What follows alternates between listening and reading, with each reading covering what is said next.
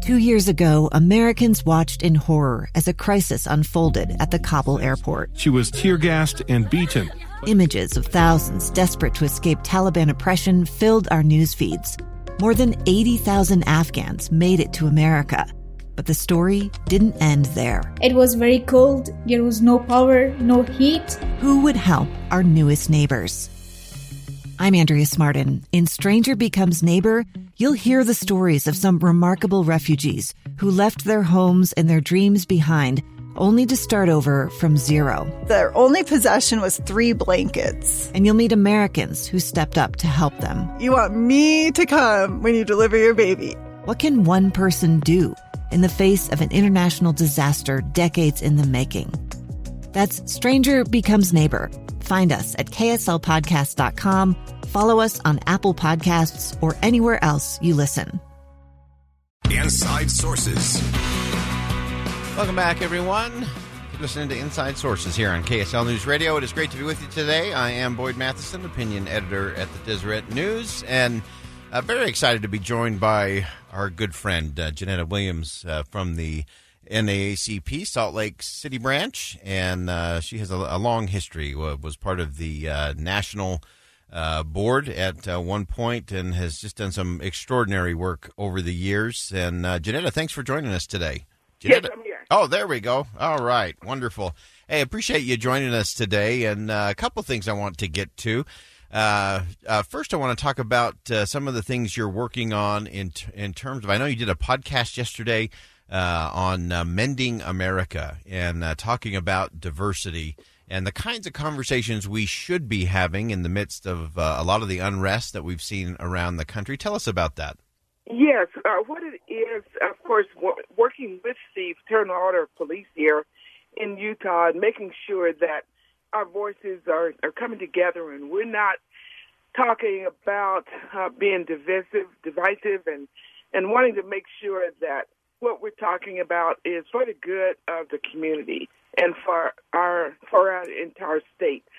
And in doing that, uh, you know, we're talking about on the podcast yesterday uh, with some folks out of New York uh, that had gotten my name and Brent Jex's name, and we uh, did that podcast together to talk about uh, what does diversity mean, what does community mean, and what does uh, it mean for groups like the NAACP coming together to work with uh, the Fraternal Order of Police, and and I'm hoping that uh, units across the country will be able to do the same thing because we're not talking about uh, defunding the police. We're talking about what can we do to work together to make sure that folks know that uh, the police lives are, uh, you know, yes, it, Black Lives Matter, and we know why we say that, but then we want to make sure that uh, police officers go home safe to their families. We want to make sure that the protesters go home safe with their families. And in doing that, we we're just trying to work together to try to bring back uh, bring rather calm to our communities. Uh, and I think that's that's so important. If you're just joining us, we have Jeanetta Williams on the line uh, from the NAACP Salt Lake branch. Uh, longtime uh, activist and leader here in our community. We're, we're grateful for all of the good work. Uh, but I think this is such an important one to get to. Uh, we, we always talk about dividing the rage from the reason, and it's, it's easy to turn on the, the national news and just think uh, all we have is rage. Uh, but you and your organization and working with the, the Fraternal Order Police, you're really showing that we can get to reason, we can come together, and it actually has to start not in Washington, D.C., but it has to start at the community level. Yes, it does. It really does. It starts in the community because nobody knows the community. Say, for instance, in my instance, um, nobody knows it better than I do when it comes to our NAACP and are working with different groups that we work with, uh, more so than our, you know, like our local level, of course.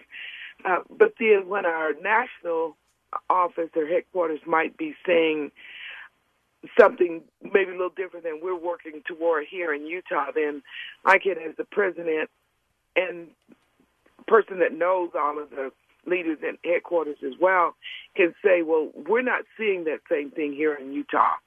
this is what we're doing here in Utah, and in hopes that uh, folks in other uh, states will probably kind of follow our lead and do the same thing because we cannot work together if we cannot sit at the table and talk.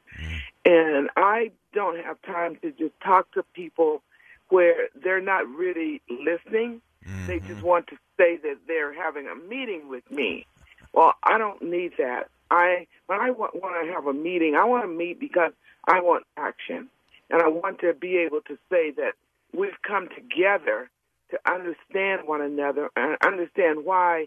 If I say we need to look at uh, police accountability, why we want to look at review boards, and why we want to do the different things that we're calling for in the NAACP, but I don't have time just to sit down and have a conversation that's not going to go anywhere. Yeah, so so important, uh, and I think you hit the two critical things that the solution to any problem begins when someone says, "Let's talk about it," and then you do sit down at the table, and both sides are there not just to talk and to say their piece or to rant or rave, uh, but to actually listen and learn.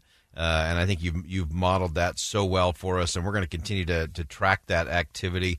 Uh, I want to give you just a, a minute or two here, Jeanetta. Uh, obviously, the we we lost one of the great ones uh, this past week in uh, Representative John Lewis, and I, I we're going to talk about this in our final segment today. A piece that I wrote for the Deseret News this morning on his life and and his important connection uh, he he for so long has served as that kind of linchpin, that connection point uh, back to Dr. Martin Luther King Jr. And I I just it struck me so powerfully yesterday watching as they took his casket into the Capitol Rotunda and then laid it on the very same catafalque that Abraham Lincoln's casket rested on back in 1865. And I thought, wow, he's not only connected us now back uh, to Martin Luther King Jr. He's now transcended that and connected us all the way back uh, to Abraham Lincoln. Give us your reflections uh, on the life of uh, someone who was a bridge builder uh, and someone who was willing to have those hard conversations. Yes, reflecting back on the life of Congressman Lewis makes me think about all of the things that he went through. He knew personally Dr. Martin Luther King Jr., and he wanted to make sure that he lived his life in the way that his mentor had had taught him, and that was in the nonviolent way.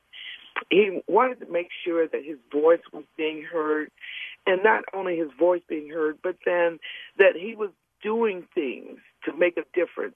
And one of the things that I would urge people to do is let's get behind the Voting Rights Act um, let's try to make sure that that's named after him. That meant mm. so much to Congressman Lewis to make sure that everybody registered and everybody voted. And here locally, we that's what we're doing. We're we're doing sending out uh, bookmarks, and we're talking about the census, and we're talking about voter registration, and we're making sure that his life was not in vain. Mm. That, that, people were listening, and people yeah. do understand that his urgency to make sure that people voted.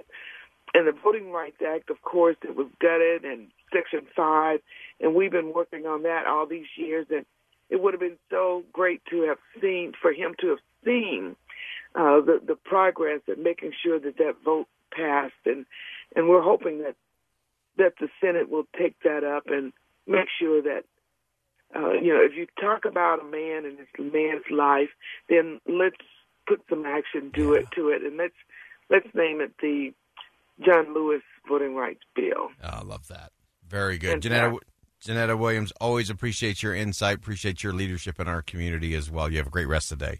Well, thank you. You too. All right, again, that's uh, Jeanetta Williams joining us today. We're going to go ahead and step aside for our bottom of the hour break. When we come back, we're going to go through uh, Mitt Romney's Trust Act, what it means in terms of the debate happening in Washington, D.C. this week. You don't want to miss it. Stay here on KSL News Radio. Two years ago, Americans watched in horror as a crisis unfolded at the Kabul airport. She was tear gassed and beaten. Images of thousands desperate to escape Taliban oppression filled our news feeds. More than 80,000 Afghans made it to America. But the story didn't end there. It was very cold. There was no power, no heat. Who would help our newest neighbors? I'm Andrea Smardon. In Stranger Becomes Neighbor, you'll hear the stories of some remarkable refugees who left their homes and their dreams behind only to start over from zero. Their only possession was three blankets. And you'll meet Americans who stepped up to help them. You want me to come when you deliver your baby. What can one person do in the face of an international disaster decades in the making? That's Stranger Becomes Neighbor. Find us at kslpodcast.com, follow us on Apple Podcasts, or anywhere else you listen.